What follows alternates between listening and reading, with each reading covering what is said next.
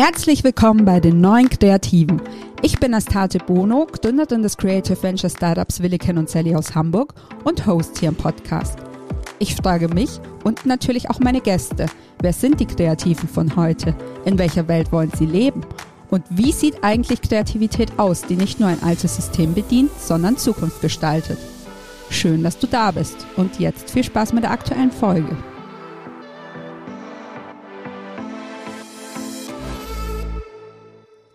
Hallo und herzlich willkommen zu einer neuen Folge von Die Neuen Kreativen. Heute mal erst am Samstag statt wie sonst am Donnerstag.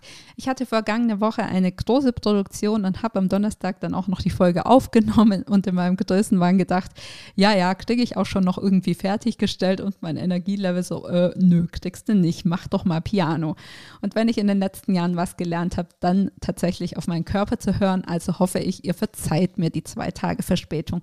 Dafür habe ich euch aber auch einen ganz besonderen Talkgast mitgebracht.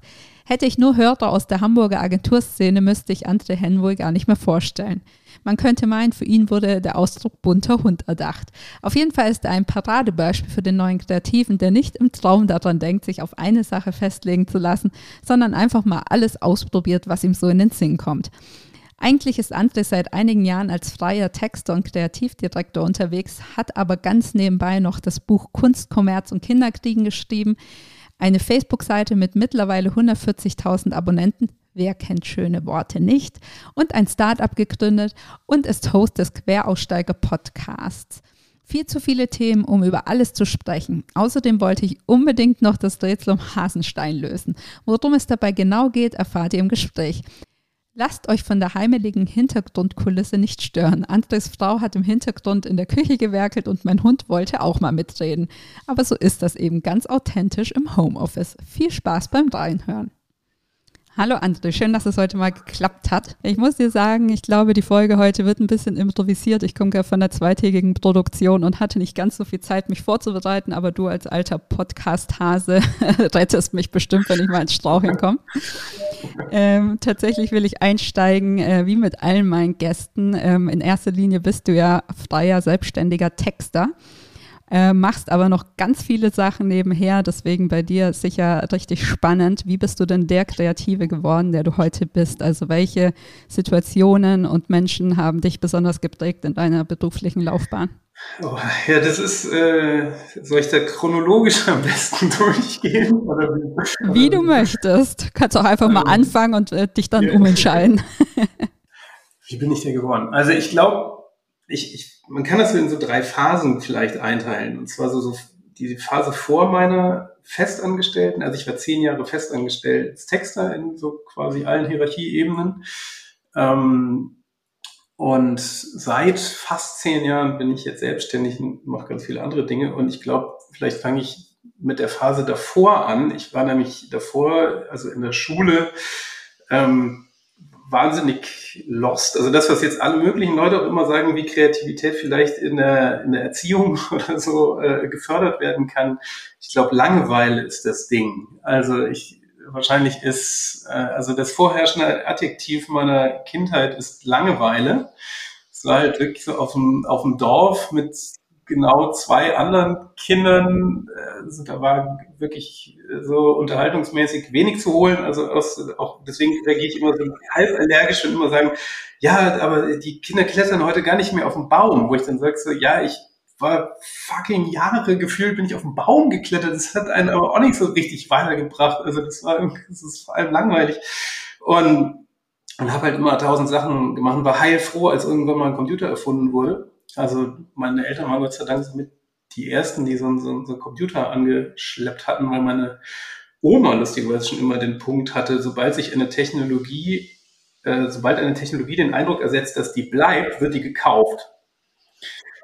Also immer zu so einem, also einem anständigen Preis-Leistungs-Verhältnis, logischerweise. War jetzt keine, keine wahrlich, keine wahnsinnig reiche Familie jetzt. Aber die, ähm, immer sobald das so in den bezahlbaren Rahmen kam, wurde es dann gekauft. Und immer, okay, das ist interessant, wir wollen hier nicht abgehängt werden. Daher waren wir, waren meine Eltern noch relativ früh dabei mit dem PC und davor auch noch so Konsolen und und da fing ich dann mal relativ früh an, mich so in HTML und ähm, ja, und habe halt tatsächlich so nebenbei so Websites gebastelt. komme eigentlich so aus so einer, so einer HTML. Also man muss dazu sagen, das war so eine Zeit, das war, war das Webdesign würde ich es nicht nennen. Das war eher so, da wurde gerade so ganz langsam CSS eingeführt. Also wer sich in den, äh, wer sich irgendwie so im Webdesign auskennt, das ist, das waren so die absoluten Anfangsjahre. Da war, drehte man schon komplett durch, dass nicht mehr alles in Tabellen angelegt war. Und ähm, daher kam ich so her. Dann haben wir auch da ganz viel, dann kam irgendwann mal äh, na, dieses, äh, da kamen immer irgendwann mal LAN-Partys dazu. Dann also ich komme aus einer wahnsinnig uncoolen Ecke da, wirklich gerade. Also wir haben, wir haben LAN-Partys veranstaltet irgendwann. Die sind dann auch angenehm groß geworden. Also ich glaube, die letzte war so fast 300 Leute. Was nicht garantiert nicht an mir lag. Ich habe vor allem die Pizzabestellung gemanagt und äh, aber die ähm, die anderen waren alle äh, so ITler und dadurch waren wir eine der wenigen LAN-Partys, wo wo es halt lief.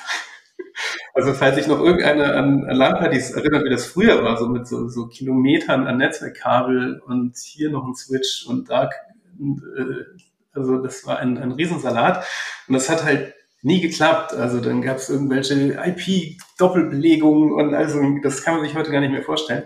Und naja, und daher kam das halt und da fing das schon so an, dass, mit, dass ich dann, glaube ich, einen totalen Spaß dran hatte, irgendwas einfach mal zu machen. Und während man irgendwas macht, lernt man so dazu und wird so langsam besser. Das ist, glaube ich, so der Part, der sich bis heute durchzieht. Und äh, ja, und dann äh, komme ich, also meine Eltern sind beide so, so ganz klassisch, wie es auch in der Generation üblich war, halt einfach jede 40 Jahre im gleichen Job geblieben und ähm, waren dann äh, hätten das halt, glaube ich, auch ganz gern für mich gehabt, weil so nach dem Motto, das hat für die gut geklappt, das soll das Kind auch mal machen. So, und dann hatte ich, ich erinnere mich, habe ich nur noch so eine Blitzlichterinnerung an so ein Assessment Center bei Bayer, also Chemie Bayer. Und ähm, das war so ein Albtraum. Und das war, äh, also das war ganz schlimm. Man kam dann so da rein, da wurde man so mit 100 Leuten da durchgepeitscht und dann musste man irgendwie, dann wurde man in so Gruppen zusammengewürfelt mit fünf Leuten, dann musste man irgendwas Kreatives mit zehn Büroklammern machen. Und dann saßen da so äh, vier so Zoowärter daneben, die dann geguckt haben, wer denn jetzt hier den Lead übernimmt und so. Das war alles der totale, also ich echt, das war ganz, ganz schrecklich. So ist das halt, glaube ich, auch heute noch so ein bisschen, aber die, ähm, das war garantiert nicht meins. Und dann greift immer so eine etwas, so eine, so eine Bockigkeit, die ich, glaube ich, vielleicht immer heute immer noch habe, wenn auch viel, viel besser kanalisiert, dass ich das, da bin ich dann halt krachend durchgefallen. Ne? Also es war ganz furchtbar. Wo dann auch nachher, glaube ich, irgendein Kollege von, von Bayer meinem Vater dann gesteckt hatte, so, ja, was ist denn da, was war denn da los? Das war ja gar nichts. Und meine Eltern natürlich in großer Sorge, was man aus dem Jungen wird und, und furchtbar. Und ja, und dann war, war dann irgendwie so einer aus meiner Klasse, den ich ganz cool fand, der ist irgendwie in eine Werbeagentur gegangen. Und da dachte ich, oh, Werbung, das ist ja interessant. Und dann, also wirklich maximal lost, ähm, irgendwie, dass ich habe, was soll ich denn in der Werbeagentur? Ja, machst du mal Kaufmann, damit machst du irgendwie nie was falsch. Also habe Werbekaufmann gelernt in Düsseldorf. Würde ich auch heute eigentlich immer noch jedem Schulabgänger empfehlen, wenn man nicht weiß, was man machen soll. Kaufmann ist immer eine gute Geschichte. Die braucht man wirklich immer. Kommen wir auch nachher noch hin. Und äh, alleine schon, dass einem in der Schule nicht beigebracht wird, wie man seine Steuererklärung macht, ist ja schon komplett irre. Also allein dafür sollte man eigentlich zwangsläufig danach eine, eine Kaufmanns kaufmännische Ausbildung dranhängen. Ähm, nee, genau. Und dann war ich in Düsseldorf und hab, war dann äh, habe dann Werbekaufmann gelernt und danach ist man quasi Kundenberater oder Projektmanager oder Account Director, wie man das dann auch immer heißt, also in verschiedenen Ebenen. Und ähm, das fand ich ganz furchtbar. Also jetzt nicht, dass der Job generell furchtbar ist, sondern der war einfach nichts für mich. So, ich habe mich da die ganze Zeit ähm, so gefühlt, dass ich ständig so von aus drei Seiten zermahlen werde. So der Geschäftsführer sagt, ich verdiene nicht genug Geld oder bin irgendwie chaotisch, was ich bin. Ähm, der, die Kreation war sauer, dass ich deren Ideen nicht verkauft kriege. Und der Kunde ist halt sauer, weil er der Kunde ist. Also der, also das war halt irgendwie so, man braucht da so eine gewisse Coolness, glaube ich, die ich in dem Maße nicht hatte. Ich glaube immer noch nicht hab so richtig, weil ich nehme das immer noch sehr emotional auf, wenn man mein, meine Sachen doof findet. Also ganz, ganz einfach und kindlich gesprochen. Also wenn man, man muss es halt mittlerweile sehr gut begründen, warum Dinge gut sind und warum, warum nicht. Das habe ich eher gelernt. Das habe ich früher, glaube ich, nicht in dem Maße gemacht. Deswegen, naja, auf jeden Fall saß neben mir damals ein, ähm, ein Texter im Büro. Der hieß äh, Lutz Jecker, schöne Grüße. Der hat mich letzten Endes zum Texten gebracht. Der ähm, saß immer so bestgelaunt am Schreibtisch, hat den ganzen Tag Mucke gehört. Also best informiert in, in Independent Music und ähm, hat dann irgendwie so zwei Handvoll lustige Headlines rausgehauen und auch noch eine Kampagne und so. Und abends und ich saß immer so über meinen Leitsordnern und habe irgendwie die Bilanz gemacht oder Steuer vorbereitet oder sonst irgendwas. Und er war dann, und dann war abends Meeting und dann äh, las äh, Lutz seine Ideen vor und alle hatten einen Riesenspaß und Lutz hatte irgendwie auch einen Riesenspaß und ich saß da und habe Besprechungsberichte mitgeschrieben und wurde dafür dann, ja, Moment, das war irgendwie, dann wurde irgendwie formal noch was angeändert, weil ich dann irgendwie angefangen habe, die Besprechungsberichte lustig zu schreiben, was in Besprechungsberichten wirklich niemand möchte. Und ähm, ja, und dann, dann, ja, ich saß dann quasi dann neben Lutz und mehr oder weniger gesagt, so, ich will das, was der hat. So habe ich in der, in, der, in der Kreation aufgedrängt und äh, Ideen aufgedrängt, die auch keiner wollte. Das war halt auch ganz, also wie sowas halt ist, wenn man damit anfängt, schrecklich. Und dann hat ähm, Lutz irgendwann mal gesagt, guck mal hier in Hamburg, da hat die Texterschmiede, wie sie heute heißt, School of Ideas, da warst du ja auch, daher kennen wir uns ja auch. Und die, äh, die hatte gerade so zwei, drei Jahre vorher eröffnet. Und er sagte, geh da doch mal hin. Und dann hatte ich einen Copytest gemacht und eine Bewerbung, wurde dann auch eingeladen und angenommen. Und dann war so die Frage, uh, Hamburg ganz schön weit. Was mir dann ganz gut zu Pass kam, war, dass meine damalige Freundin mich dann verlassen hatte, wo ich dachte, ach, so 400 Kilometer Abstand erscheint mir äh, angemessen. Ziehst du mal nach Hamburg. Äh, plus äh, ein Job, der mir irgendwie mehr Freude gemacht hat als das, was ich in Düsseldorf hatte. Und dann war ich in der Texterschmiede und fand das plötzlich alles ganz fantastisch. Also ich äh, fand diesen Job irgendwie so toll. Also ich war vorher in so zwei kleinen Agenturen, da hat es mir nicht so gefallen, aber ich habe durch die anderen, durch die Leute, die ich so kennengelernt habe, halt gemerkt, wie man denn auch noch arbeiten kann so in der Branche. Und das fand ich eigentlich immer klasse. Das finde ich auch heute noch klasse. Also ich mache das auch immer noch. Ich halte mir das so ein bisschen bei, ähm, weil ich den Job an sich, also das Tolle an, am, am Texter, Werber, Dasein, ist halt, dass man sehr schnell sich mit Dingen beschäftigt, von denen man vorher gar keine Ahnung hat und dann eben weiter. Also das, man kriegt unglaublich schnell was fertig. Also wenn man in wenn man andere Dinge macht, wie ich sage jetzt mal ein Buch schreiben oder Firma gründen und so, das dauert alles Jahre und Jahre. Und bei der Werbung kriegst du halt ein Briefing und das ist letzten Endes zwei, drei Wochen später draußen, wenn es gut läuft. Gut. Auch da gibt es Projekte, da beschäftigt man sich ein Jahr lang mit sowas, aber ähm, man hat generell einen sehr großen Taktzahl. Und das mochte ich immer ganz gern. Also ich werde immer so ein bisschen kribbelig, wenn Sachen nicht fertig werden. Und ähm, genau, äh, das soll ja hier die Kurzzusammenfassung werden. Oh Gott. Lass dir Zeit. äh, nee, genau. Und dann, dann war ich da erst bei dem Format und bei Graberts und ähm, habe dann, ähm, also wirklich so vom, vom Junior, also vom Textpraktikant zum Junior, zum Senior, zum CD, das tatsächlich so durchgearbeitet und habe aber gemerkt, dass die Arbeitsweise, also ich mochte den Job, ich mochte die Aufgabe. Ich habe unglaublich lange gebraucht, um zu realisieren, dass es das System ist, was ich, was mich, ja, also äh, tatsächlich so ein bisschen, ja nicht ein bisschen, sondern tatsächlich krank gemacht hat. Also die, äh, also ich bin dann am Ende nach meiner CD-Stelle auch mit so einem äh, Klischee-Werber-Burnout raus also die, wo ich dann einfach eines Tages nicht mehr die, die, die Buchstaben auf dem Papier erkennen konnte. Also das war eigentlich eine ganz lustige Szene im Rückblick. Da stand so ein, so ein armer äh, Textpraktikant neben mir und hatte so, äh, so, so Headlines mir hingelegt abends oder nachmittags. Und ich, ich starrte so auf dieses Blatt und konnte die Buchstaben nicht entziffern. Das war alles so ein Matsch. Und, und ich starrte dann so weiter auf diese Blätter, dieses Blatt. Ich so, was ist denn, was passiert denn hier? Und dann irgendwann mal wurde der, der, der Praktikant neben mir ganz, ganz nervös und so, ja, ich kann auch noch mal welche schreiben. so, wo ich mir dann dachte, also, ich, ich finde nichts gut. Das, nee, du, ich, das ist bestimmt klasse. Ich äh, muss irgendwie hier kurz mal raus und musste nach Hause und habe gedacht, so, okay, das, das kann nicht mehr, das, das geht nicht.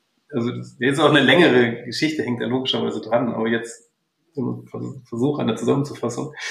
Und dann habe ich mich selbstständig gemacht, was sehr praktisch war, weil meine Frau, die auch Texterin ist, hatte sich zwei Jahre vorher selbstständig gemacht und wo wir schon gemerkt haben, okay, das kann man machen. Also das ist eine gute Sache. Und ich hatte auch irgendwie schon lange Jahre vorher das Gefühl, dass ich das, einfach das System Selbstständigkeit viel mehr für mich gebaut ist, weil ich da einfach viel mehr machen kann, worauf ich Lust habe.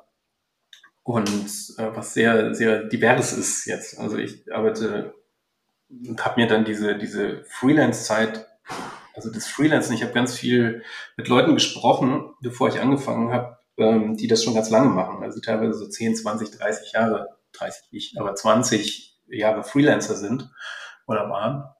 Und die haben mir immer gesagt, das erste ist, spar dir mindestens ein halbes Jahresgehalt auf die Seite, damit du wirtschaftlich entspannt bist. Und der zweite Tipp war, guck, dass du eigene Projekte machst. Guck, dass du irgendwas fertig machst, weil das wird dich nerven als freier Texter. Du gehst in eine Agentur, gibst deine Konzepte ab und dann siehst du eigentlich, du wirst, wirst nie wieder was hören was sich auch bewahrheitet hat. Also ich habe, also es gibt ganz wenige Agenturen, für die ich jetzt, ich habe für hunderte Firmen gearbeitet, jetzt in den letzten Jahren. Ähm, ich ich glaube, die Zahl der Firmen, die sich wirklich mit dem Feedback zurückmelden und irgendwie auch Danke sagen und sagen, guck mal, das haben wir daraus gemacht, wie findest du? Und wenn du Lust hast, kannst du es auch posten oder sonst was, die kann ich an einer Hand abzählen. Also da gibt es einfach gar keine Kultur irgendwie, dass man da den Freelancer irgendwie einbindet. Die sind, glaube ich, da sind ganz viele einfach so ein bisschen krummelig, so ja, die Freelancer, die trauen sich irgendwie keine Verantwortung zu und nehmen die Kohle mit. Und da gibt es irgendwie so relativ viel schlechte interne, ja noch nicht mal Presse, ähm, sondern eher so, so ein Gefühl, das ich so ganz oft von älteren Agenturchefs immer mal so zwischen den Zeilen so mitbekommen habe, dass, dass da immer, ja, die Freelancer, kommt immer so ein Spruch. Und da merkt man das eben auch. Und dann muss man eben auch selber gucken, wie viel man denn auch noch für Agenturen arbeitet. Also ich mache das schon auch immer noch auch gern, weil es gibt ja auch eben gute. es ist halt eben auch so, die Firmen, für die man arbeitet, genauso wie in der Festanstellung ja auch, die sind ja, die sind ja genauso frei oder flexibel baubar und haben völlig unterschiedliche Kulturen, wie man selbst seine Freelance-Tätigkeit ja definiert. Und ähm, da habe ich dann auch, weil zwischendurch war ich dann ja auch logischerweise, ich meine, wenn man irgendwie mit so Burnout rausgeht, dann geht man natürlich nicht gerade mit bester Laune raus und hat so einen allgemeinen Groll auf alles. So, und dann kehrt, ist man auch so ein bisschen unfair rückblickend betrachtet. Das ist, dann ist irgendwie das, die ganze Branche scheiße.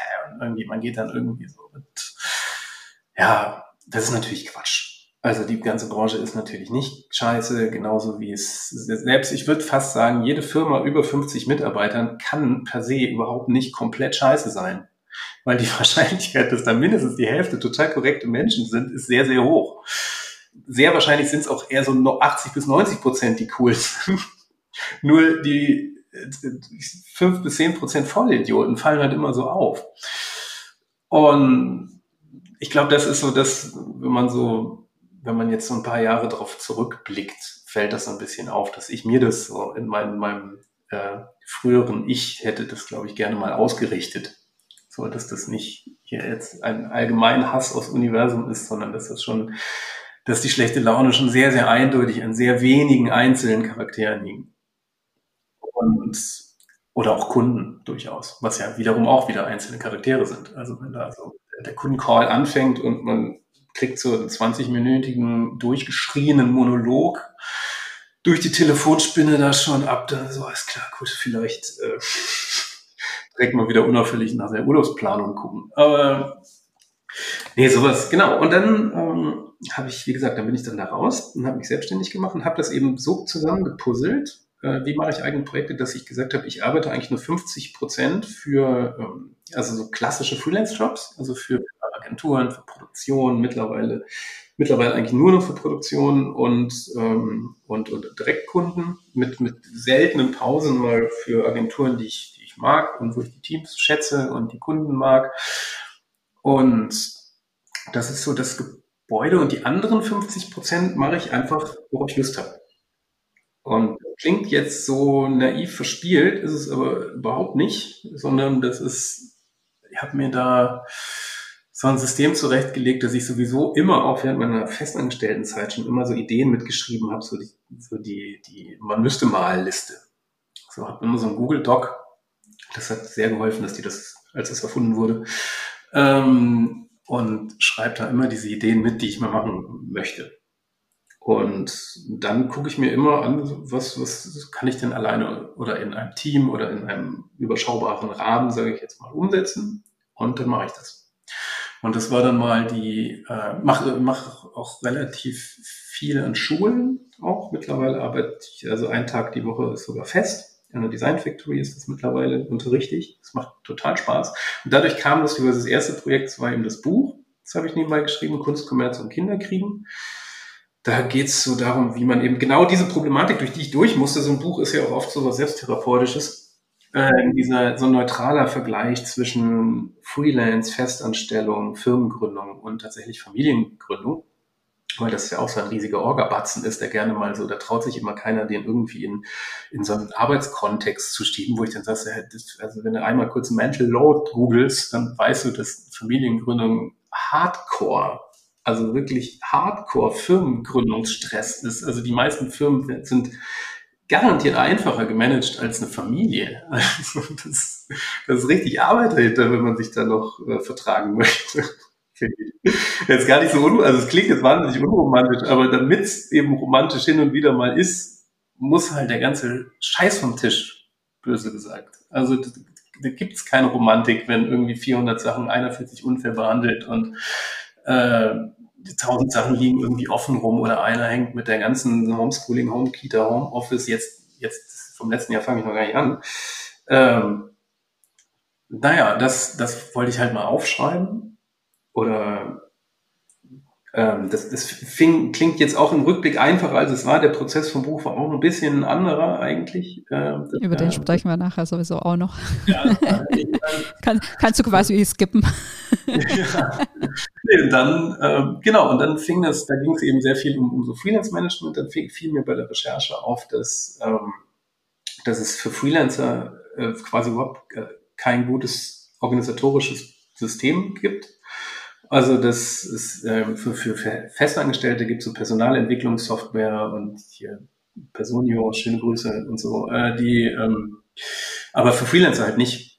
Also wobei du ja einen Freelancer genauso entwickeln kannst wie einen Festangestellten. Also das ist wert, also die kommen ja, kommen, gehen und dann geht der Typ, dann geht einer in einer Abteilung, irgendeiner wird immer gebucht und dann geht die Ansprechpartnerin und äh, nimmt den Kontakt mit und obwohl das halt ein Spitzen Spitzenperson war. So, und dann haben wir gesagt, okay, wir müssen da irgendwie ein Tool für entwickeln. Dann kam, dann haben wir diese Software Management, also diese Personalmanagement Software mit Freunden entwickelt. Also Industries hieß die. Äh, die heißt jetzt gerade äh, Hallo Freelancer bei Xing. Und also wie gesagt, die haben wir dann verkauft, weil wir dann auch gemerkt haben, dass so ein Prozessmanagement, äh, Software Management komplizierter Text. Das ähm, war nichts so, also vor allem für mich, also wo ich sage, ich kann mir super Ideen ausdenken, Ideen machen, aber ich kann sie, diese Skalierung macht bitte jemand anders, der darauf auch Lust hat. Und das war auch gut so.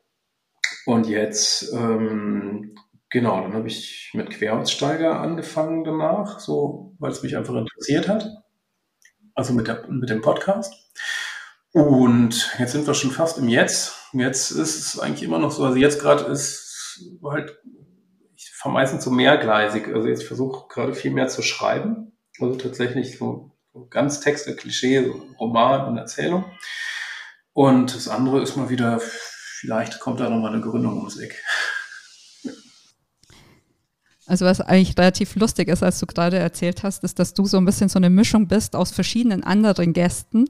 Einerseits irgendwie Bernie, der auch so eine Nerd-Vergangenheit hat, wobei ich glaube, das ist bei Designern eher klassischer. Bei dir als äh, Texter hätte ich das jetzt nicht so erwartet. Erinnert mich aber auch an meine Anfänge, wobei ich eher über Social Media da reingerutscht bin, mich dann aber auch irgendwie mit Self, HTML und äh, CSS und was weiß ich nicht alles beschäftigt habe, aber äh, das auch relativ schnell wieder abgebrochen habe. Dann äh, Josephine Sanja, die ja auch in einer Werbeagentur als Junior Account Managerin angefangen hat und fand, dass die Kreativen aber den viel geileren Job haben. was bei dir ja auch so ein bisschen der Fall war. Und ähm, ja, eigentlich mir, wenn man es genau nimmt. Äh, Texterschmiede, du hast es ja gerade angesprochen, haben wir auch beide hinter uns gebracht. Ähm, waren beide unter anderem auch bei Grava zum Partner zum Beispiel. Also du, du gibst eine ganz gute Mischung aus allen anderen Gästen ab. Die Podcast-Zusammenfassung. genau. ähm, und äh, du hast es ja gerade quasi auch schon gesagt, und wenn man es jetzt nochmal so ein bisschen zusammenfassen will, also du bist ja heute überhaupt nicht der klassische Freelancer, der einfach textet oder designt und äh, du bist auch immer noch nicht so richtig der klassische Freelancer, der nebenher dann noch sein Buch veröffentlicht und oder eigene Postkarten und Notizbücher gestaltet, sondern du bist echt so eine eierlegende Wollmilchsau, wenn man so will, wenn man einen klassischen Werbebegriff bemühen möchte. Klingt jetzt so nett und aufgeräumt. ja, ich habe ich hab mir noch aufgeschrieben, goldenes Ei Nummer eins Selbstständigkeit, goldenes Ei Nummer zwei Buch, goldenes Ei Nummer drei Freelancer-Software, goldenes Ei Nummer vier Podcast. Und dazwischen hast du bestimmt noch ein paar andere gelegt äh, oder auch nicht gelegt. Ähm, wenn du es jetzt nochmal so auf einen Punkt bringen musst, warum hast du dich für dieses Wollmilchsau-Dasein entschieden? Also äh, man hat so ein bisschen rausgehört oder meine ich rausgehört zu haben, dass du auch verschiedene Standbeine haben wolltest und ähm, man dir das im Prinzip auch so ein bisschen empfohlen hat, nochmal freie Projekte nebenher zu machen, um da vielleicht auch noch mal eine andere Befriedigung rauszuholen. Aber ähm, genau, es ist auch eine Charaktersache schon bei dir, oder? Ja, ich, also ich glaube, ich bin auch ein recht analytischer Mensch. Also so für ein, so den, den, was auch immer, jetzt immer diese Bezeichnung. Ich hatte das gleiche Problem wie Bernie mit dieser Bezeichnung mit dem, mit dem Kreativen, weil die, es gibt die auch überall. Also ich finde das immer, teilweise in Werbeagenturen hatte man das immer so, ein, so, ah nee, hier dieses Meeting ist nur für Kreative. Dann ist ja, Moment, also wenn ihr eine etwas erwachsenere Firma seid, dann gehört da, dann ist besser auch der Producer und der Berater kreativ. Was soll denn das immer? Na egal. Und ähm, nee, und ich hatte mich dann, naja, ich hatte mich halt immer umgeschaut. Ich glaube, was wichtig ist, ist tatsächlich sowas Uncooles wie wirtschaftliche Unabhängigkeit. Ich glaube, das ist ein ganz wichtiges Ding, wenn du als Kreativer frei arbeiten willst. Also dann, du bist nicht, du arbeitest nicht hundertprozentig kreativ, wenn du wirtschaftliche Zwänge hast.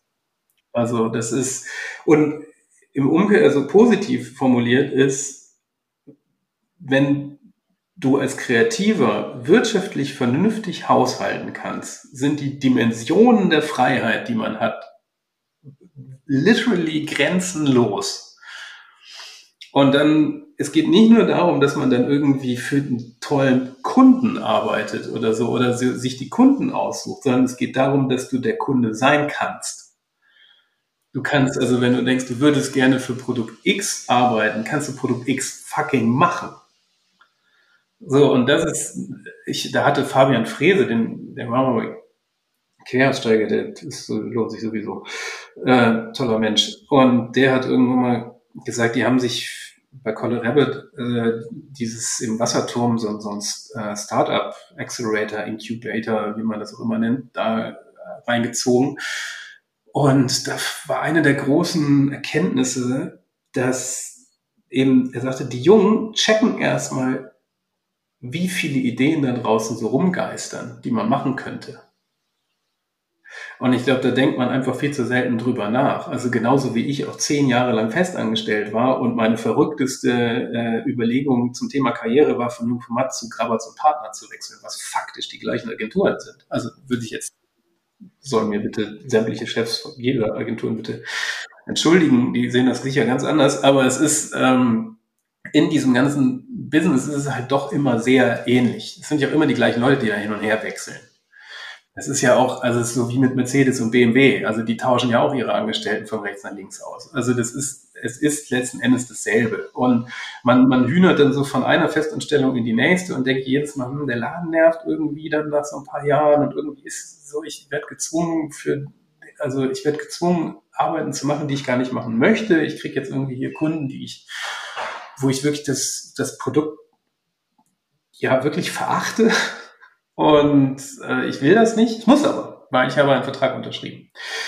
Und dann fiel mir schon sehr früh auf, dass ich ich, you, ich meine, diesen, diesen Song You Don't Own Me denken, dass ich habe ein ganz tiefes, schlechtes Gefühl jedes Mal, wenn, naja, ich das Gefühl habe, dass jemand anders mich besitzt. So, also hat, glaube ich, jeder, nur ist das es ist dann eine gigantische Herausforderung, da rauszukommen. Dann ist immer so, dann gibt's immer so, so Motivationsbildchen hier, wie Live Your Dream oder so ein Bullshit. Das ist dann immer so ein bisschen, das ist eigentlich nicht dumm, muss man dazu sagen. Die haben alle irgendwie recht. Es ist halt nur, der Weg dahin ist halt, wenn man jetzt nicht gerade aus wahnsinnig reichem Hause kommt und eigentlich alles finanziert bekommt, dann muss man sich da echt überlegen, wie man, dann ist die erste Überlegung, wie kriege ich das wirtschaftlich hin? Wie, wie kriege ich so mich querfinanziert, dass ich machen kann, was ich möchte, auf der einen Seite, was garantiert Projekte sind, die erstmal hart Minus machen. Also sowohl an so einem Buch, das schreibst ein Jahr lang oder zwei Jahre und du kriegst keinen Pfennig dafür. Das ist richtig viel Arbeit. Und, und auch so eine Firma. Also das war, das waren alles so Projekte, die machen erstmal miese. Podcast. Dem sage ich das. Das ist, das ist erstmal Zeit, kein Geld. Also das ist, und dann irgendwann mal, wenn man es gut macht und merkt, okay, man macht, man produziert hier etwas mit, mit Relevanz oder mit, mit Unterhaltung, idealerweise mit beidem, dann kommt äh, wie äh, aus ganz verrückt kommt irgendwo Geld die Tür rein. Also muss die Tür auch so ein bisschen aufhalten. Aber grundsätzlich kann man eigentlich so sehen, diese 50 Prozent arbeite ich für so, so Geldjobs mit Dingen, die ich halt gelernt habe, die, ich auch, die mir auch durchaus, wie gesagt, Spaß machen. Und 50 Prozent sind halt immer diese, diese, diese Tests, diese kleinen Petrischalen, die ich so überall hinstelle. Und hin und wieder äh, wächst da halt auch mal was. Und ja, und jetzt rückblickend betrachtet, hat eigentlich, haben eigentlich die Petrischalen das weit um, um 100 Prozent erreicht so was wirtschaftliche Unabhängigkeit angeht. Also das, und ich, das, das ist natürlich das Tolle. Also wenn halt irgendwann mal was, ja, wenn diese eigenen Projekte halt das, die Miete finanzieren. Und so, das ist, das ist, glaube ich, ein ganz wichtiger Punkt. Deswegen baue ich mir das immer so. Und das, also wie gesagt, das ist jetzt sehr, sehr wenig kreative äh, Erklärung, sondern eher so eine kaufmännische. Nee, aber ist ja auch gut. Ich habe mich tatsächlich nur gefragt, also ich ticke ja selber so ein bisschen ähm, mit Unternehmensgründung und jetzt Podcast und so weiter und so fort. Ähm, habe mich aber irgendwann mal gefragt, ob ich es nicht besser hätte so gemacht, dass ich wirklich mich irgendwie die ersten zwei, drei Jahre komplett auf die Texter-Selbstständigkeit äh, fokussiert hätte, weil ich finde, da kann man theoretisch auch schnell gutes Geld verdienen und sich dann eigentlich ganz gut was auf die Seite legen, was dann vielleicht auch diese anderen Projekte vielleicht ein bisschen einfacher gemacht hätte, wie du gerade gesagt hast. So ein Buch zum Beispiel, das bringt am Anfang jetzt nicht wahnsinnig viel Geld rein. Und sind wir mal ehrlich, ich meine, ich weiß jetzt nicht, wie viel Geld du damit gemacht hast, aber mit Buchverkäufen wird man heute im Normalfall ja auch nicht unbedingt reich. Ja, nee, also das Buch war, also wenn ihr äh, äh, auf wirtschaftliche Unabhängigkeit anstrebt, schreibt kein Buch. Ja, genau. Und deswegen, also wäre es nicht vielleicht auch sinnvoller gewesen, sich erstmal ein paar Jahre auf die Selbstständigkeit als Texter zu fokussieren und dann quasi sich breiter aufzustellen? Ähm, ja, habe ich ja. Also ich, ich habe das ja gemischt. Also ich habe ähm, ich habe ja immer, also du brauchst ja jetzt für diese breitere Aufstellung braucht man ja nicht 100 Prozent der Zeit. Also ich habe mir halt das, also du bist ja als, als Freelancer hast du ja zwangsläufig auch mal irgendwann mal ein paar Tage, da wirst du ja nicht gebucht. So, die Frage ist, naja, und dann ist halt eben die Frage, gucke ich dann Netflix oder kümmere ich mich dann um ein anderes Produkt? also oder um ein anderes Projekt oder denken selber ein Projekt aus. Also es ist jetzt nichts gegen Netflix gucken, aber ähm, das ist ja immer so eine so eine Mischung, also was ja hin und wieder mal gefragt wird, so, also wenn das so viel wirkt, ne, jetzt so in, in der Zusammenfassung hast du hier Buch und Firma und Podcast und wann, wann machst du das alles? Wo ich dann immer antworte, in einem Viertel der Zeit, in dem ich früher Tablettaufleger für Ikea in Agenturen gesessen habe. Also wirklich wortwörtlich, also vielleicht die Hälfte. Als einfach, es ist zwei ganz einfache Gründe. Es ist, eine, es ist gut organisiert und es hat, es, man trifft klare Entscheidungen. Das sind die beiden Dinge. Und das ist auch beides, was früher nie geklappt hat, was mich auch so gefuchst hat. Also es war selten richtig gut organisiert. Und das, und dann waren da CDs, die einfach sich geweigert haben, eine Entscheidung zu treffen. Weil es könnte ja noch eine Idee irgendwie kommen. Also ja, klar. Ich meine, du, es wird immer, immer, immer, immer wirst du noch eine Idee haben. Also wenn du ein einigermaßen kreativer Mensch und Zeit, also noch nicht mal als kreativer Mensch, das reicht ja schon, sich als, als überhaupt irgendwie hinzusetzen und sagen, also ich denke mir jetzt was aus, dir wird ja irgendwas einfallen. So, und das kannst du bis in die Unendlichkeit machen. Aber der Trick ist doch, dich einen Tag hinzusetzen und zu sagen, was ist jetzt die beste Idee und die mache ich jetzt. Okay, kannst dann sagen, okay, ich habe jetzt alle Ideen bewertet, die ich gemacht habe, die sind alle Mist, brauche ich noch einen Tag. Aber du musst meiner Meinung nach eher so arbeiten. Das war eigentlich ganz lustig. So mein erster Job in, in, im, im Freelance, da wo ich das Buch geschrieben habe, war bei, ähm, war bei Demodern. Kann ich ruhig sagen, weil es eine nette Geschichte. Ähm, da war ich, äh, hat Alex Miligi, der Chef von Demodern, mich gefragt, ob ich da nicht Untermieter sein will, weil der die, diesen riesen Büroraum gemietet hat und da saß damals waren wir da zu dritt. Mittlerweile sind es, ich weiß gar nicht wie viele. Bin dann irgendwann mal gegen einen gegen, äh, gegen irgend gegen so, so völlig abgefahrene Maschine ersetzt worden, mit der man äh, VR fliegen kann. Total Birdling heißt die. Du Schuft. Egal. Nee, ich saß da und habe das erste Mal Ausdenken in dieser Firma erlebt. Und ich fand das so abgefahren, weil die hatten halt ein Projekt. Ich sage jetzt logischerweise nicht welches, aber die hatten ein Projekt und haben sich dann alle, und ich meine wirklich alle, von der vom Office Management bis zum Code bis irgendwas, haben die sich zusammengesetzt und Ideen gesammelt.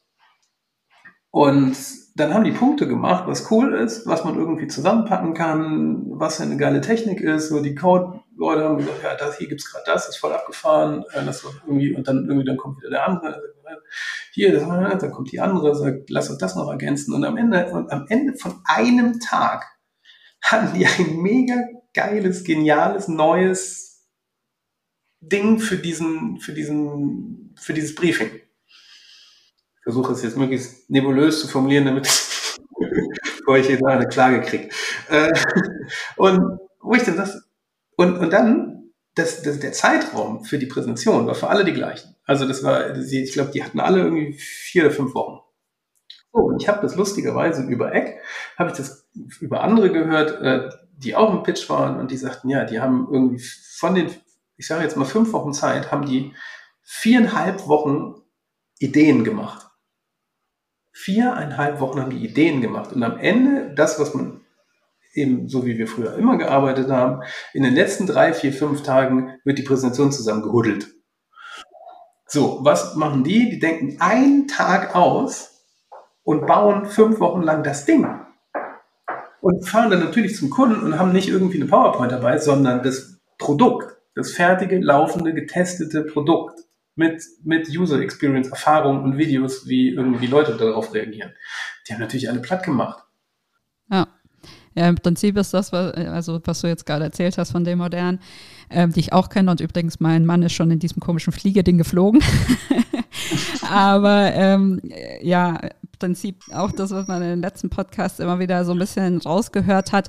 Eigentlich funktionieren diese Ideen und dieses Machen am besten, wenn du wirklich alle zusammenziehst, also auch aus den verschiedenen Abteilungen und aus den verschiedenen ähm, Fachbereichen, sage ich jetzt mal, und da gar nicht so viel äh, Zeit im Prinzip reinsteckt. Also als man einen Sprint macht, ähm, das ist auch das, was Bernie immer wieder gesagt hat, als wir darüber gesprochen haben, was könnte man in den Agenturen besser machen. Also, dass man das vielleicht wirklich mehr auf diesem Sprintmodell aufsetzt und dann eben ähm, ja, sich nicht so versteigt in die eigenen Ideen.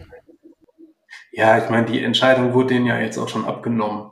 Also, wenn du dir anguckst, wie viele wirklich unabhängige Agenturen, die größer sind als 20 Leute, sage ich jetzt mal. Also da gibt's ja kaum noch einen. Also vielleicht, vielleicht Grabatz, glaube ich, ist, glaube ich, der Letzte, der noch die Fahne hochhält, so, oder? Also, also du, du, meinst unabhängig, die nicht in einem Netzwerk sitzen? Ja, die nicht in einem Netzwerk sind und die nicht von einer riesengroßen Beratungsfirma gekauft worden sind. Ja, ist auf jeden Fall eine der wenigen, das ist wohl wahr.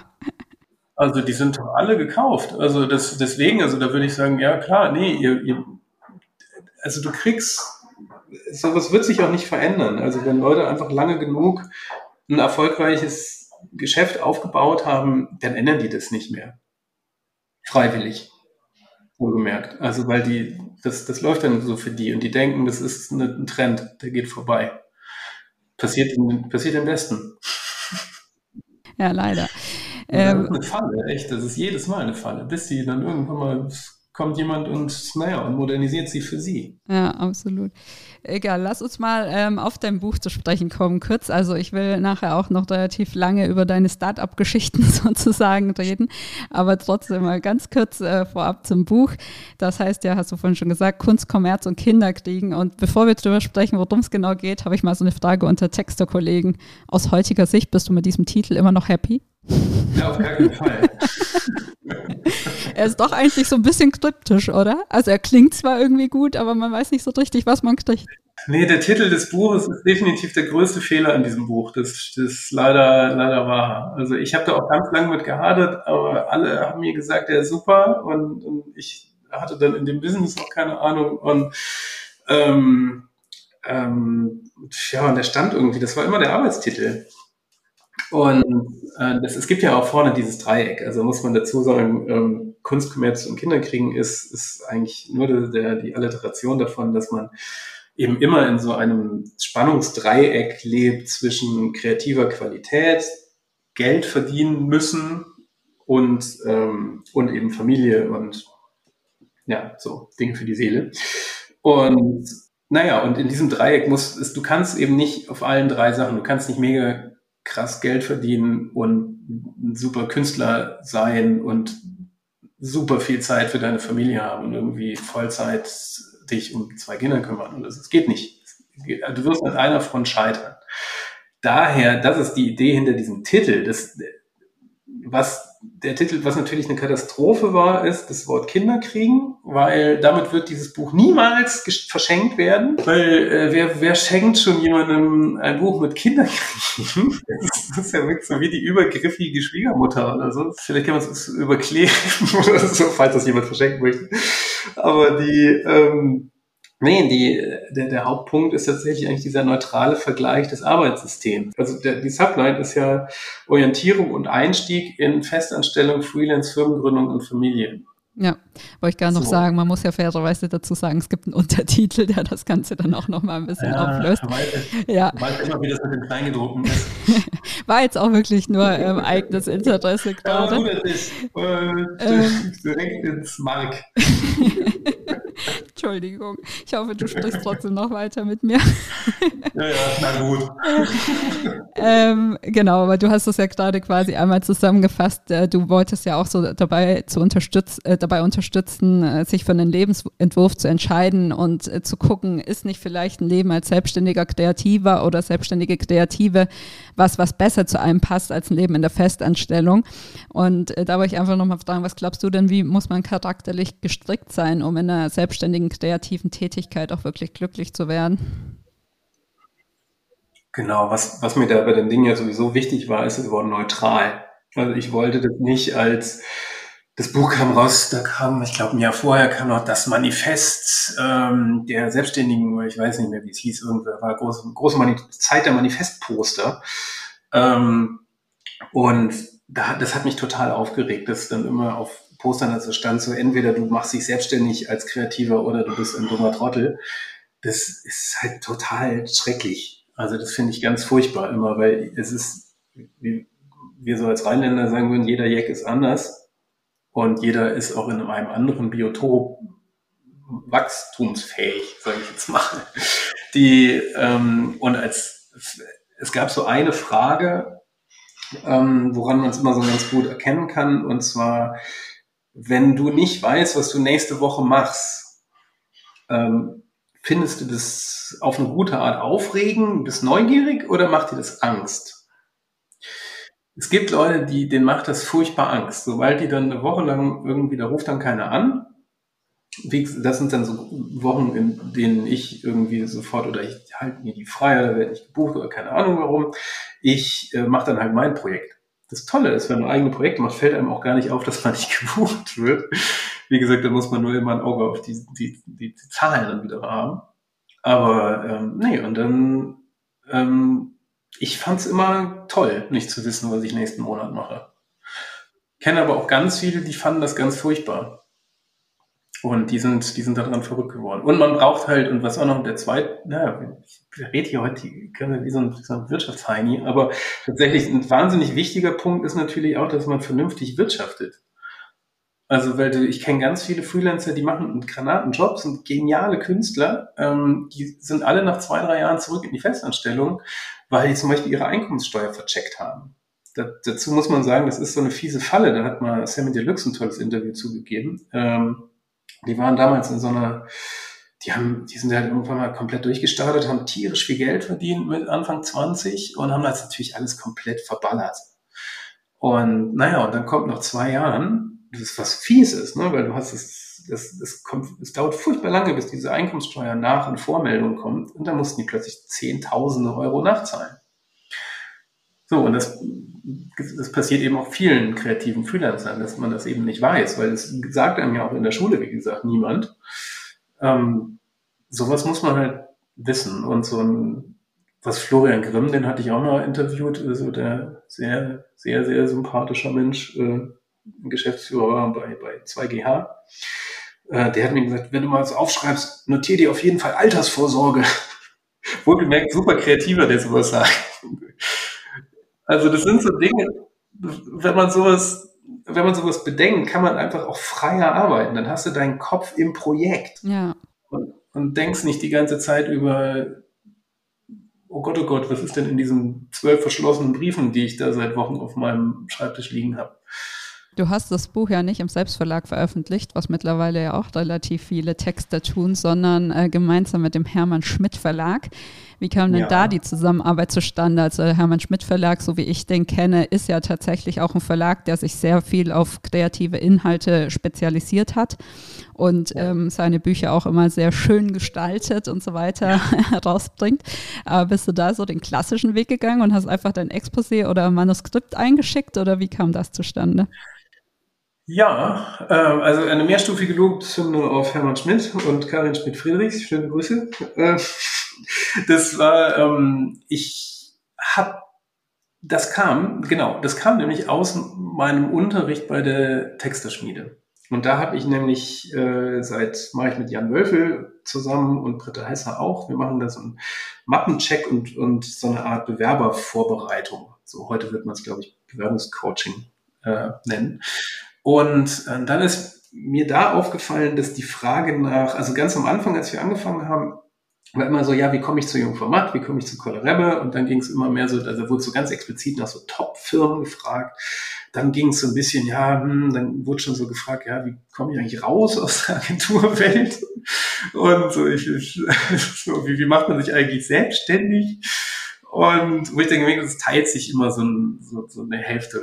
Ich sag mal, so ein Drittel will immer in so die klassische Top-Agentur, ein Drittel will in eine völlig okaye Agentur, wo einfach nichts wehtut, und ein Drittel will eigentlich selbstständig sein. So, so ganz grob kann man so die Schulklassen so, so trennen.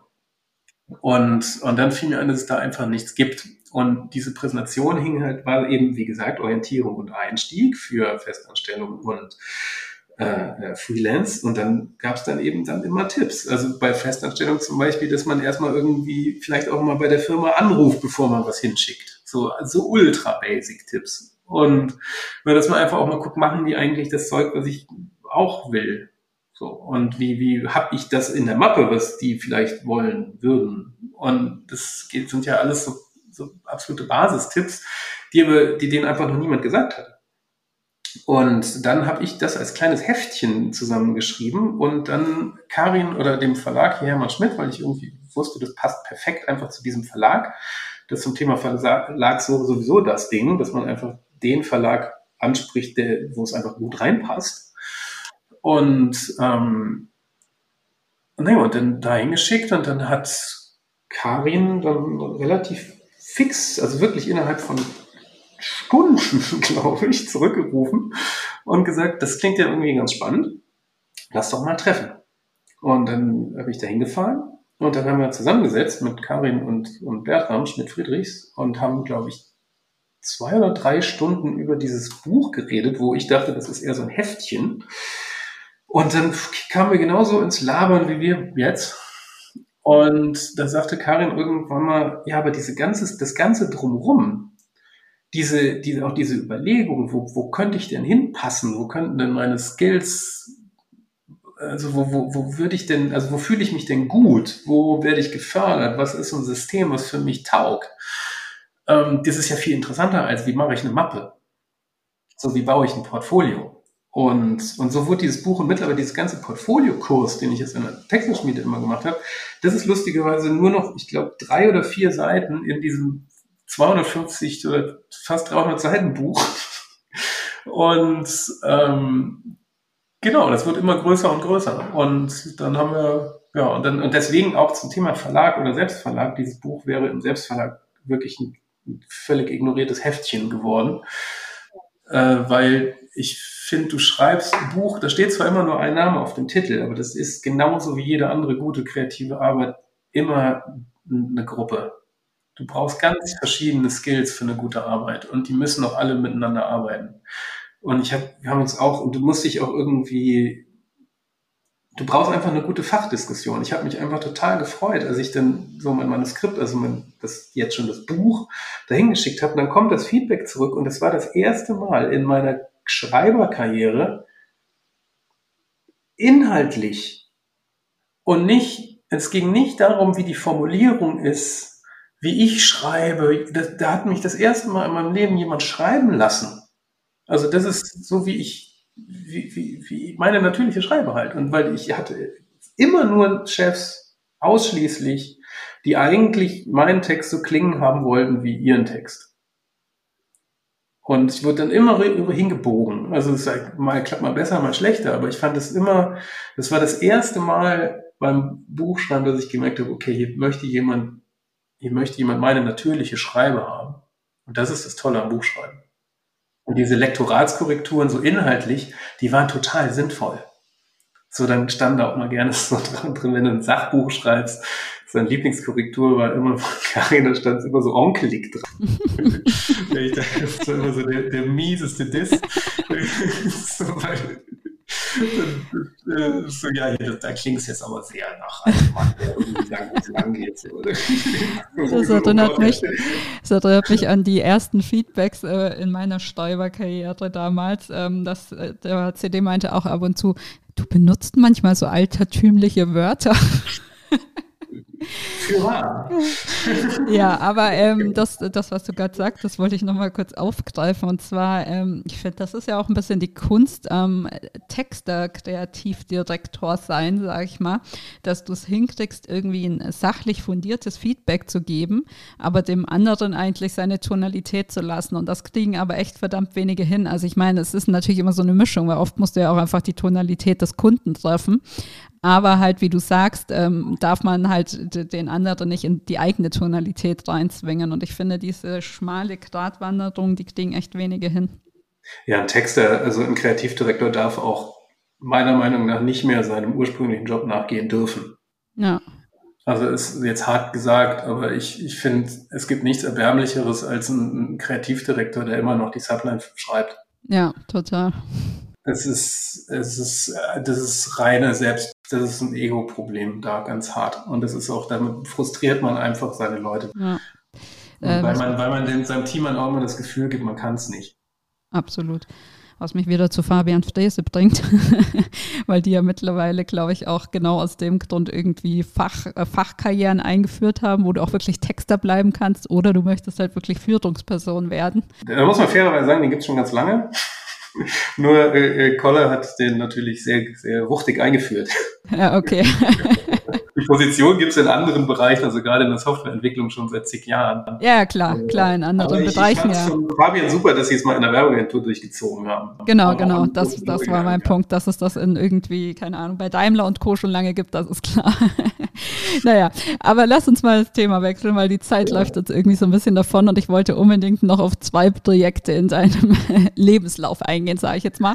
Eines, das so sehr positiv für dich ausgegangen ist, über das reden wir gleich, aber auch eins, das vielleicht nicht so ganz glücklich verlaufen ist. Und ja. äh, mit dem würde ich auch ganz gerne anfangen und ähm, kann da auch kurz eine kleine persönliche Anekdote einbringen, weil damals, als ich bei Kravitz und Partner gekündigt habe, ähm, habe ich mich so nach Agenturen und Stellen umgeschaut, die so ein bisschen erlauben, kreatives Texten und meine Affinität zu digitalen Themen in den Einklang zu bringen. Und darf ich den Namen nennen? Gerade ja, genau. Also ich, ja gar nicht mehr. ja, genau. Ich bin nämlich damals bei Hasenstein gelandet oder beziehungsweise auf Hasenstein gestoßen. Okay, und Hasenstein war ja so das Kreativ-Startup von Sinner und Stader, die ja eine sehr äh, digital geprägte Agentur sind. Ja, geprägt ist gut. Ja, also eine, eine kla sehr klassische Digitalagentur. Und äh, ich fand die Konstellation einfach damals super spannend und bin dann auch zum Vorstellungsgespräch dahin gegangen. Und das klang auch alles eigentlich total gut und ich hatte auch wirklich so das Gefühl, dass gegenseitiges Interesse da war. Und ähm, das, also sie haben ja dann auch relativ offen kommuniziert, dass intern noch so ein paar Sachen zu klären seien, aber dass man sich das alles total gut vorstellen könnte und so weiter. Und kurzer Spoiler, ich habe nie wieder was von Hasenstein gehört. Und damit meine ich nicht nur, dass keine offizielle äh, Rückmeldung auf mein Gespräch kam, sondern dass irgendwie Hasenstein still und leise in der Versenkung verschwunden ist. Und du warst damals ja aber sehr involviert. Also wir hatten nichts miteinander zu tun, aber so in die ganze Gründung von Hasenstein. Und ich lasse dich heute hier nicht aus dem Podcast raus, bevor wir nicht dieses Mysterium geklärt haben, was damals mit Hasenstein passiert ist. Ja, das war, ey, das war, also Jan Wölf, also mein, mein langjähriger Artpartner, also äh, sieben Jahre waren wir äh, ein Art-Text-Team, Jan Wölfel und ich, das war wirklich, das war wirklich, das, das, das war unsere härteste Phase, wirklich.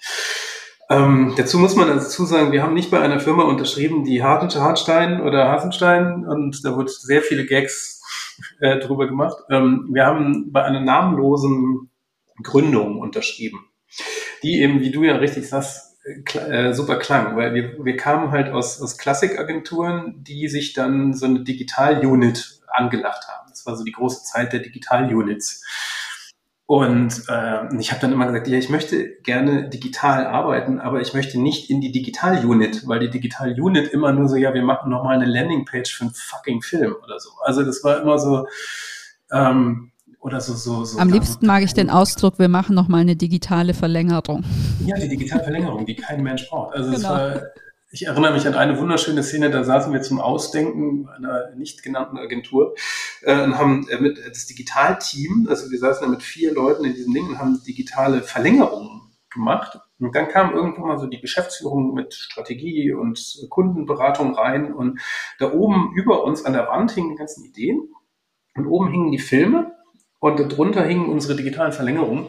Und dann haben die wirklich eine Stunde lang mit uns im Raum, also wir waren, wir saßen am Tisch und haben weitergearbeitet und die haben diskutiert und die haben wirklich eine Stunde über die vier Filme geredet. Und am Ende fragte nochmal ein Stratege, ja, und hier digitale Verlängerung. Und dann meinte die Kundenberatung äh, nur so, ja, die brauchen, die können hier nichts mit anfangen. Das ist irgendwie, das, das nehmen wir auch noch mit. Und dann, ging sie die Tür, und dann gingen sie die Tür zu und wir vier saßen dann noch in diesem Raum und ich konnte nichts sagen und einer sagte, hm, das war jetzt nicht so motivierend. naja, und also gut, das, das war die Kultur, aus der wir kamen. Also da war digital wird immer, ja, müssen wir irgendwie auch haben, ist gerade irgendwie hip. Aber äh, ganz ehrlich, die Leute wollen einfach nur einen geilen Film.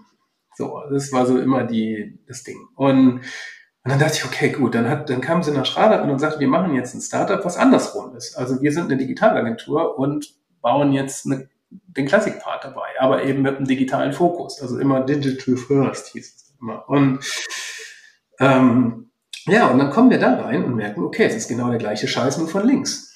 Also weil die, äh, da war, also die haben halt immer, es gab nur die Websites, es gab nur digital, digital war das Ding und alles, was nicht digital war, war so, ja, pff, ja machen wir halt auch nochmal Poster. Interessiert doch keinen. So, und das war genauso herablassend bezüglich den Medien. Also es war eben nicht integriert oder neutral oder eben vernünftig, sondern es war immer komplett biased aus dem eigenen Kosmos, äh, wurde dann eben das Ding. So, und das war das eine Problem, das war aber nicht das Hauptproblem. Das Hauptproblem war, dass wir in anderthalb Jahren zehn Geschäftsführer hatten. Das war komplett irre. Also da war, also es, du kannst mich jetzt nachts um drei wecken und ich schreibe dir eine Agenturpositionierung. Weil die. Weil jeder seine eigene wollte.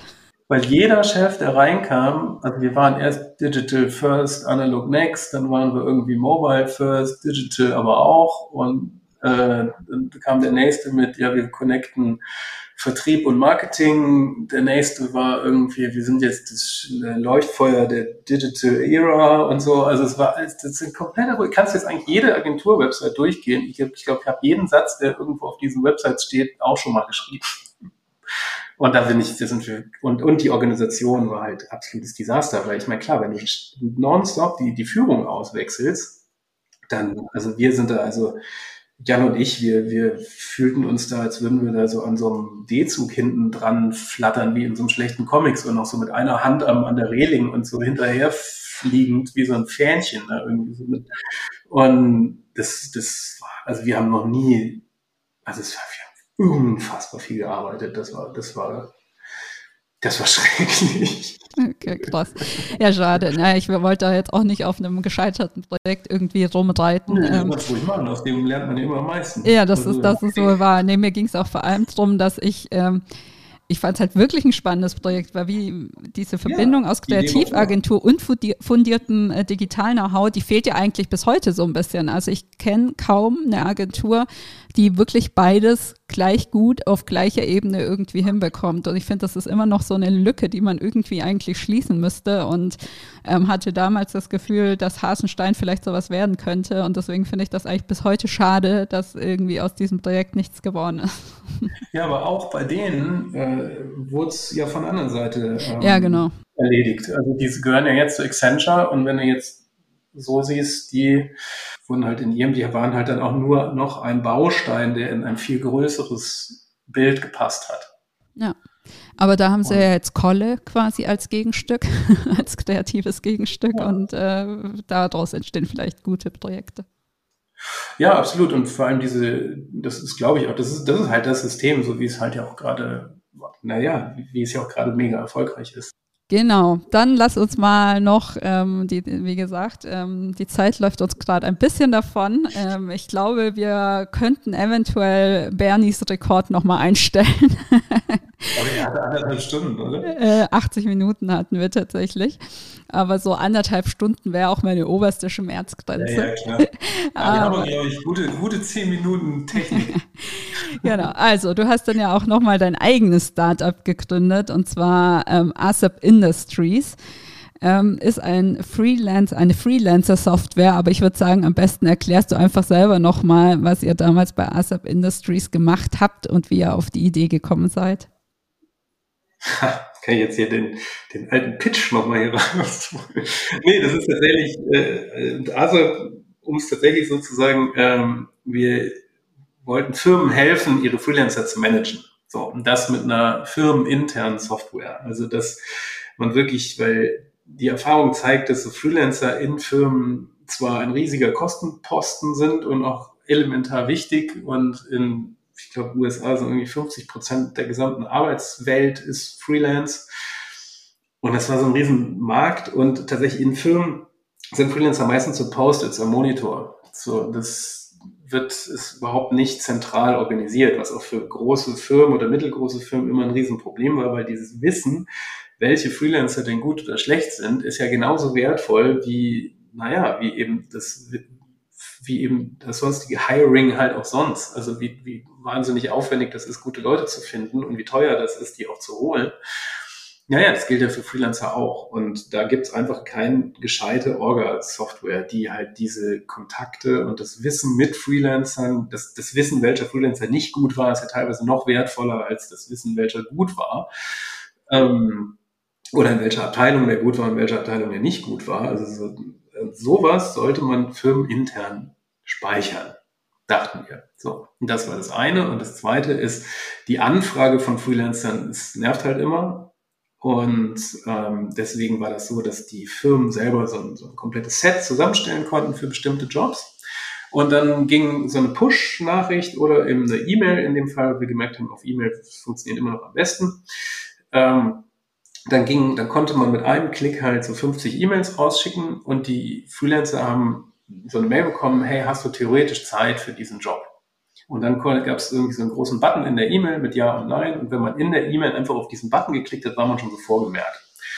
Und dann so, das war also auf gut Deutsch ein riesen Zeitersparnis und eben auch irgendwie total relevant. So, das war jetzt der, der Other Pitch, den ich okay. 750 Mal. Äh, und ich glaube, die, die Idee ist ja, glaube ich, wenn ich das richtig mitgeschnitten habe, so ein bisschen ähm, entstanden, als du eigentlich die Recherche für dein Buch gemacht hast. Aber ja. ähm, ihr habt das ja, glaube ich, weiß ich nicht, zu viert, glaube ich, gegründet. Wie hast du denn deine Mitstreiter dann gefunden und aus welchen Bereichen kamen die so? Ähm, das ähm, war tatsächlich im, in dem Büro, in dem ich saß. Wir hatten also so ein, äh, wir hatten halt auch so, so ein Coworking-Ding und da hatte ich die Idee, glaube ich, einer Freundin erzählt, Alina, die, dann haben wir uns zusammengesetzt, ob man da nicht was machen kann. Dann wurde es geskribbelt und dann äh, kam tatsächlich ein guter Freund von mir, ist, ist Backend-Entwickler. Und dann fragten, haben wir noch einen Freund von Alina, war noch Frontend-Entwickler. Und dann haben wir das immer so nebenbei so weitergemacht, wie man, glaube ich, Startups meistens so startet, so nebenbei. Und dann hatten wir irgendwann mal so einen, so einen Click-Dummy, würde ich ihn mal bezeichnen. Und dann äh, hat ein Freund gesagt, geh doch mal zu dem und dem. Dem und dem war in diesem Fall Nico Lummer vom Next Media Accelerator. Dem so, der kann dir irgendwie Tipps geben. Ne? Irgendwie auch so, das war so, glaube ich, der unorganisierteste Pitch, den ich je gemacht habe, weil ich da so reingegangen bin, den Klick, Klick dann, weil ich überhaupt nicht wusste, was, was die machen. Also ich wusste noch nicht mal, dass der einen Accelerator hat. Ähm, und bin da nur rein mit den Worten hier, hier, der und der hat äh, gesagt, ich soll dich mal fragen, was du hier davon hältst und was man damit macht. Und dann habe ich dem das so präsentiert und am Ende des Gesprächs hat er gesagt, ja, alles klar, ihr braucht keinen Tipp, ihr braucht Zeit und Geld. Und hier ist welches. und, und dann wurden wir irgendwie so völlig Halligalli äh, Mitglied in, im Next Media Accelerator. Also die hatten dann eben so ein paar Anteile und dafür gab es Geld. Und ja, und dann war tatsächlich der ähm, dann haben wir gesagt, alles klar, okay, dann ab, ich sage jetzt mal Mai, hören wir alle auf zu freelancen, sondern machen echt Vollzeit nur noch das. Und dann gab es auch so ein bisschen Stunk im Team, weil dann einfach äh, nur drei da waren und ein Freelance-Buchung eiskalt so bis Ende des Jahres dann weiterging und dann waren wir eigentlich auch schon, dann haben wir wirklich dieses gesamte Jahr 24-7 durchgearbeitet wie die Irren. So ich hatte den ganzen Finanz- und Orga und Marketing und mit Leuten reden und acht Milliarden Pitches machen. Ähm, also man steht dann immer so, so, so Startup-Pitch-mäßig mehr so, so einem schlechten Bierkasten und hat so fünf Minuten seine Idee zu, zu erklären, so wie eben. Nur besser. Und ähm, naja, und äh, da war so ein bisschen so ein bisschen Knatsch im Team, weil dann so, ja, ich eine so meine, ich muss jetzt hier beide freelancen, wir kaufen die gerade Wohnung und so und schwierig und dann will man ja auch nicht Nein sagen, aber es ist halt trotzdem dann immer schwierig, wenn man diese Hardcore-Phase einfach verpasst hat. Dann war so ein bisschen Knatsch im Team, so. Aber egal, dann haben wir, also nicht egal eigentlich, weil da war die Stimmung tatsächlich, die wurde dann wirklich nicht gut. Das ist die Software dagegen hat allerdings ganz hervorragend funktioniert. Deswegen würde ich jetzt rückblickend betrachtet sagen, ähm, es ist einfach wahnsinnig wichtig, wie man so eine Firma aufsetzt. Also, dass sich alle darüber im Klaren sind, wie viel Arbeit es ist, dass man wirklich verantwortlich daran arbeitet und eben, wie man das einfach weiterzieht und ob man sowas denn auch lange macht. Oder, wenn man das nicht lange machen möchte, was völlig in Ordnung ist, dass man einfach äh, vernünftig organisiert, wie man den Laden wieder entweder übergibt, also dass man einen Geschäftsführer einstellt oder so, oder eben verkauft. Ja, naja, da ist ja auch generell schon sehr ambitioniert, mit vier Leuten zu gründen. Also man kennt das ja meistens schon von Zweierteams, dass es dann irgendwann Beef und Stunk gibt und dass viele sich dann auch wieder trennen sozusagen. Also 99 Prozent der Startups scheitern an sich selbst. Also die scheitern nicht am Markt oder an einem Konkurrenten oder sonst irgendwas, die scheitern, die scheitern am Streit. Also entweder weil kein Geld da ist oder weil zu viel Geld da ist. Das sind die beiden Optionen. Ja, absolut. Ähm, genau, deswegen äh, wundert mich das irgendwie gar nicht. Also alleine schon, ich habe ja mit meinem Mann gegründet, aber ich möchte nicht wissen, wie viel wir in diesen drei Jahren gestritten haben, in denen wir die Firma zusammen gegründet haben. Also es war bestimmt nicht immer easy. Ähm, genau, und aber ihr habt ja dann irgendwann die Entscheidung äh, getroffen, dann wirklich zu verkaufen. Und ähm, wie ist denn dann Xing ins Spiel gekommen? Ja, wie gesagt, ich, äh, wir haben diese dieses Tool halt auch dank äh, eben auch Next Media. Die haben eben ständig Startup-Pitches überall organisiert. Und äh, einer dieser Startup-Pitches war tatsächlich bei Xing. So einfach war es. Also die, es war wirklich so, dass, und dann muss man eben, irgendwann mal passt so ein Puzzleteil halt auch, ähm, weil dann nachher so ein, äh, der Business Development Moritz von Xing einfach nach dem Pitch zu mir, zu mir kam und sagte, äh, du, hör mal, das ist ja ganz spannend, was ihr da habt, lass doch mal reden. und wie sich dann rausgestellt hat, hat, wollte halt Xing genau in diese Freelancer-Ecke, die brauchten da, die wollten da rein, weil die gemerkt haben, okay, wir haben hier richtig viele Freelancer auf der Plattform. Äh, die müssen wir, da müssen wir den Firmen irgendwie anbieten, weil Xing ist immer so ein bisschen B2B orientiert. Also die sind gar nicht so sehr auf, auf denen auf der Plattform, sondern die verdienen ihr Geld und ihren Service eigentlich vor allem im, im, im Business. Und ähm, nee, und dann passte diese Software da sozusagen genau rein. Und da wir dann auch eher auf dem Punkt waren, boah, wir müssen irgendwas machen, also entweder wir stellen Leute ein und ziehen uns so ein bisschen in so eine konzeptionelle Ecke zurück was schwierig ist bei einer Gründung. Oder wir verkaufen das Ding. Und dann waren wir unglaublich schnell an dem Punkt, wir verkaufen das Ding. Okay, also da in dem Moment wart ihr euch dann auch alle einig oder war es dann auch eher so, dass vielleicht zwei gesagt haben, wir wollen verkaufen und zwei gesagt haben, irgendwie, nee, lass mal weitermachen oder wart ihr euch da komplett einig? Äh, wir waren uns ziemlich komplett einig. Also wir war einer hätte es gerne noch weitergemacht. Ähm, er hat aber gesagt, er macht es aber nicht alleine weiter. So, deswegen, und er war dann auch fein mit äh, Geld. Das muss man dazu sagen, man, wenn man sowas verkauft, fällt man ja jetzt auch sehr weich. Also dann hat man eigentlich danach auch die, die wirtschaftliche Freiheit, danach auch wieder was anderes zu entwickeln. Was er dann übrigens auch direkt gemacht hat. Also er ist, er hat jetzt auch schon das nächste Startup. Okay. Also es war schon, man muss ja jetzt keine genauen Zahlen nennen, aber ihr habt das schon so gut verkauft, dass man dann irgendwie, weiß ich nicht, zwei, drei Jahre gut davon leben konnte. ja, ja, auf jeden Fall. Das war schon ganz gut. Stand, glaube ich, irgendwo in der Presse, aber ich will es jetzt auch nicht mehr sagen. ja, verdammt, dann habe ich nicht richtig recherchiert, muss ich nochmal gucken. ja, krasse Geschichte.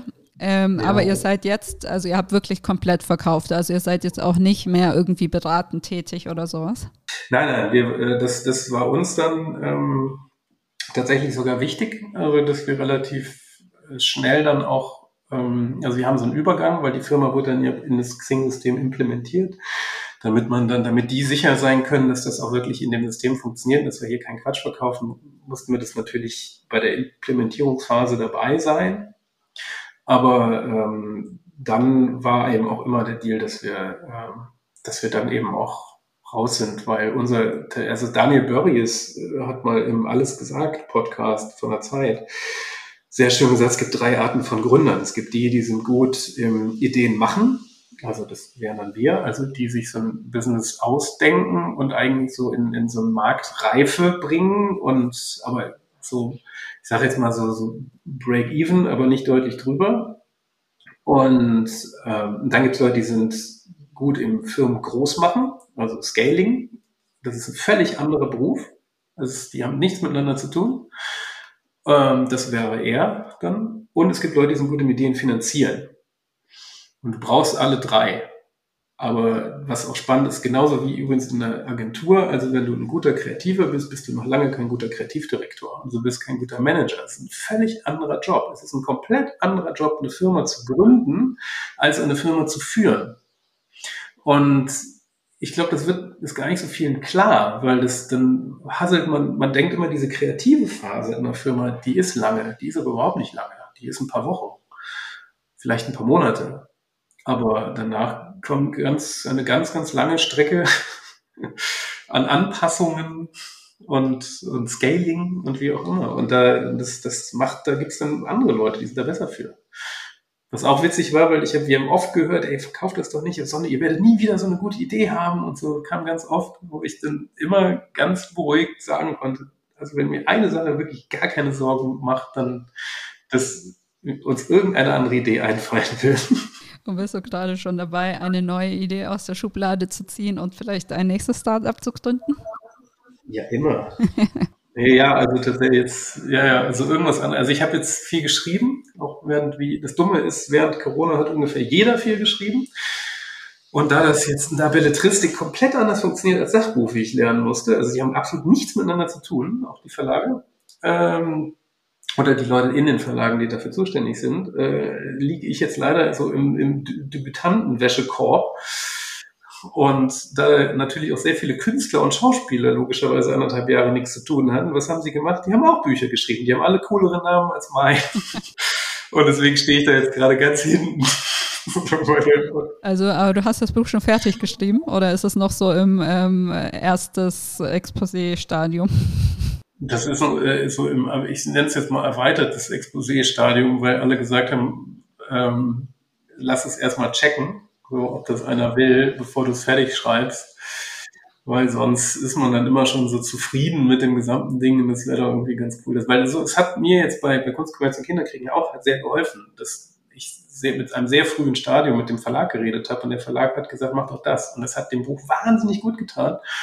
Und ich dachte mir, das könnte ich irgendwie jetzt mit der Belletristik wiederholen. Aber das ist auch so ein Ding, das mache ich sowieso. Das ist so mein, das ist so mein Rentenausblick. Also das kann ich mir vorstellen, das mache ich, bis ich tot umfalle. Jetzt bellt mein Hund auch noch im Hintergrund. Also heute läuft es echt ideal. Ja, ich glaube, äh, also wir müssen ja eh gleich zum Schluss kommen, weil äh, ja, erstens musst du los und zweitens mit dieser Internetverbindung im Moment macht es auch nicht wirklich Spaß.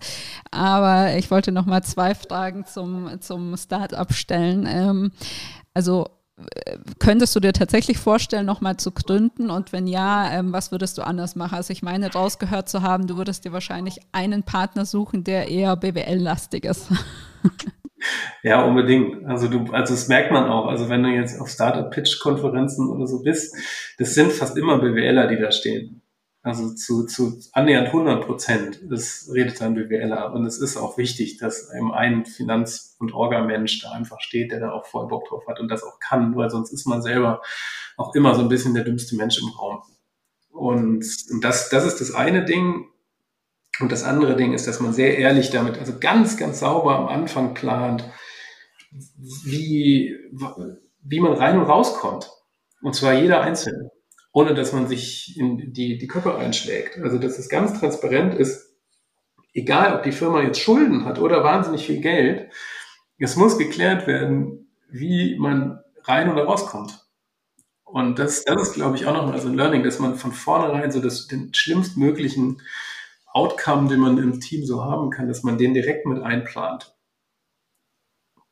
Und das machen wir jetzt gerade und das fühlt sich alles irgendwie direkt schon viel erwachsener an. Ach so, also bist du tatsächlich schon äh, quasi bei der nächsten Gründung. Es ist nur, nur, es ist, es ist alles noch Gerede. Aha, ich sehe schon. Ich muss dich bald nochmal einladen. ähm, und nee, aber wie du gerade auch sagst, und das ist auch eine Frage, die, sich, die mich so umtreibt, dass im Moment ja einfach gefühlt äh, zu 95 Prozent BWLer gründen am liebsten auch irgendwie mit Studienabschluss in St. Gallen. Und Männer, ist ganz wichtig. Und Männer, genau. Und ich äh, frage mich tatsächlich, wie bekommen wir mehr Kreative dazu zu gründen?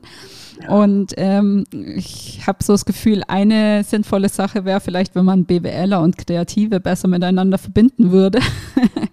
Aber ja, hast du eine ja. Idee, was man machen könnte, um mehr Kreative zur Gründung zu bewegen? Ja, diese Denke tatsächlich schon mal anzupassen. Also wer kreativer und BWLer ist. Also wenn man in seinem Kopf schon mal diese, diesen, diesen alten Werberknoten schon mal zerteilt, dass es BWLer und Kreative gibt, dann hat man, glaube ich, schon viel erreicht, weil der BWLer muss kreativ sein. Und, und ich meine jetzt nicht eben, der kann sich einen witzigen Spruch ausdenken, sondern in dem, es werden Probleme aufkommen, die kannst du dir nicht ausdenken. So, ob die jetzt irgendwie mit dem Packungsdesign zu tun haben oder mit dem Finanzamt, äh, das sind, ähm, wobei das Trans Finanzamt ist noch einigermaßen transparent, muss man ehrlicherweise zugeben. Aber die, ähm, ist, das ist, glaube ich, ein Ding, dass man wächst so damit auf, dass es Kreative gibt und die anderen. Und das ist Bullshit. Das muss man ganz hart abschaffen, schon mal. Und dann, und dann redet man, glaube ich, auch schon auf einem anderen Niveau miteinander. Und dass das alle einfach zusammensitzen und sich was Cooles ausdenken und auch eben gegenseitig ernst genommen werden. Man lässt den anderen dann eben auch machen. Also in dem jeweiligen Fachbereich muss einer dann halt auch mal zurückstecken. So, und nicht, dass das immer gleich so ein, so, und wenn man da, glaube ich, ein gutes, eine gute Ebene hat, dann, dann kommt man auch miteinander gut aus. Man muss sich nicht die ganze Zeit, das ist jetzt nicht hier Harmonie und alles ist die ganze Zeit toll. Also man kann so fachlich streiten immer gern, aber eben auf einem, auf einer respektvollen, verständnisvollen Weise. So. Und, und das ist, man wechselt damit auf. Ja. Also im Endeffekt müssen wir Formate und Events schaffen, auf denen sich alle treffen. Jeder bringt seine Man müsste mal Liste mit. Ja. und man wirft zusammen und guckt, ob was Gutes dabei drum kommt. Ja, genau. Mal gucken, was passiert. Das ist doch ein schönes Schlusswort. Ähm, ja, vielen Dank heute äh, mit einigen Hürden, was die Internetverbindung angeht. Ich hoffe, dass trotzdem eine schöne Folge dabei rauskommt. und ähm, genau, ich werde dich auf jeden Fall im Auge behalten. Das ist quasi eine Drohung und irgendwann wird dann bestimmt die nächste Einladung in deinem Postfach flattern. Aber vielen Dank für den Moment, André. Hat Spaß gemacht. Ja, freut mich. Hat mir sehr viel Spaß gemacht. Vielen Dank. Ciao.